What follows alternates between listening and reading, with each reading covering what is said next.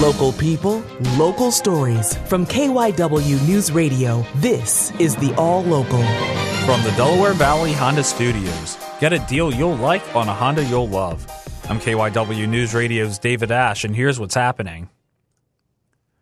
There are new developments in the search for escapee Aleem Borden. Borden was spotted Tuesday in West Philadelphia near his last known address. The U.S. Marshals have now joined the search. Borden was arrested Sunday morning in Fishtown. Police say he was sleeping in a car he had stolen from a delivery driver a few days earlier.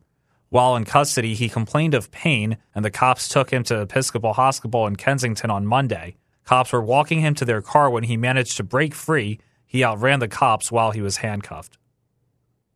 Meanwhile, Philly police are trying to find a hit-and-run driver who killed a man who was crossing the street in East Mount Airy. KYW's Tim Jimenez reports the driver briefly stopped but then sped off. The hit and run took place here on Ogontz Avenue by Cheltenham Avenue about 11 last night. Police say the driver was in a silver Ford sedan. Going north on Ogontz Avenue, it appears to go at a high rate of speed when that vehicle did strike the victim. Chief Inspector Scott Small says the 46-year-old man was dragged 30 or 40 feet and knocked out of his shoes.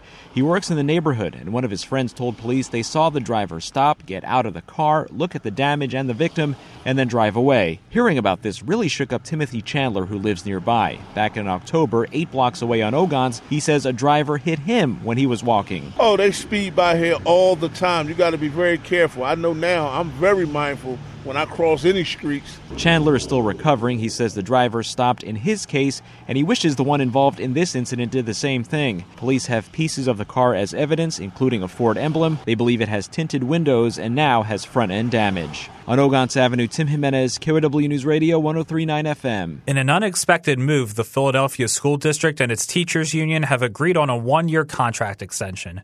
We get the details from KYW education reporter Mike DiNardo. The proposed extension keeps Philadelphia's 13,000 teachers and support staff under contract until August of 2025.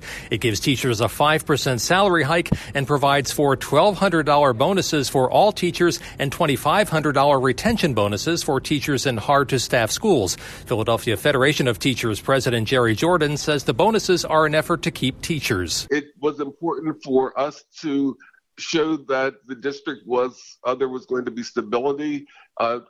It's a time of transition for the union, with Jordan leaving his post in June after 17 years as president, and for the district, with Mayor Parker considering new school board members. Superintendent Tony Watlington, in a statement, said the extension reflects the deep value the district has for PFT members, and the contract fairly supports teachers' needs. The union meets to ratify the extension next Wednesday. Mike DiNardo, KYW News Radio, 103.9 FM. Another county in South Jersey will soon become a maternal care desert, as its only hospital-based birthing center looks to relocate. KYW Community Impact reporter Raquel Williams has more. Inspira Health has announced it will be relocating its Elmer facility, citing patient decline, with two-thirds of Salem County residents going to Vineland and Mullica Hill for their maternity needs. Kathy Scullin-Marinelli heads up marketing and communications for Inspira Health. These hospitals are only 11 and 15 miles from Elmer, respectively, and they offer more advanced neonatal capabilities. The closure means there'll be no hospital-based birthing centers in Salem County. Studies show that ensuring access to maternal care can improve infant mortality rates, but rural Salem's population of about 65,000 and Inspira's 5-bed maternity unit at Elmer reflects a lack of an urgent need. Southern New Jersey Perinatal Cooperative President and CEO Helen Hannigan says they understand Inspira's decision. And we do know that Elmer has served a low-risk population, and many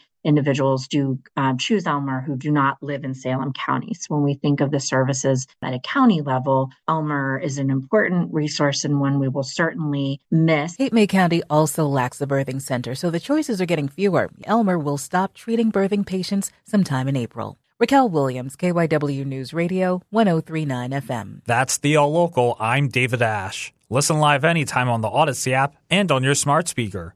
Just say play KYW News Radio. The All Local is sponsored by your Delaware Valley Honda dealers. There's nothing quite like the Honda Accord Hybrid and the CR-V Hybrid when it comes to exhilarating efficiency. With hybrid technology and thrilling capability, these vehicles deliver an electrifying performance on every drive.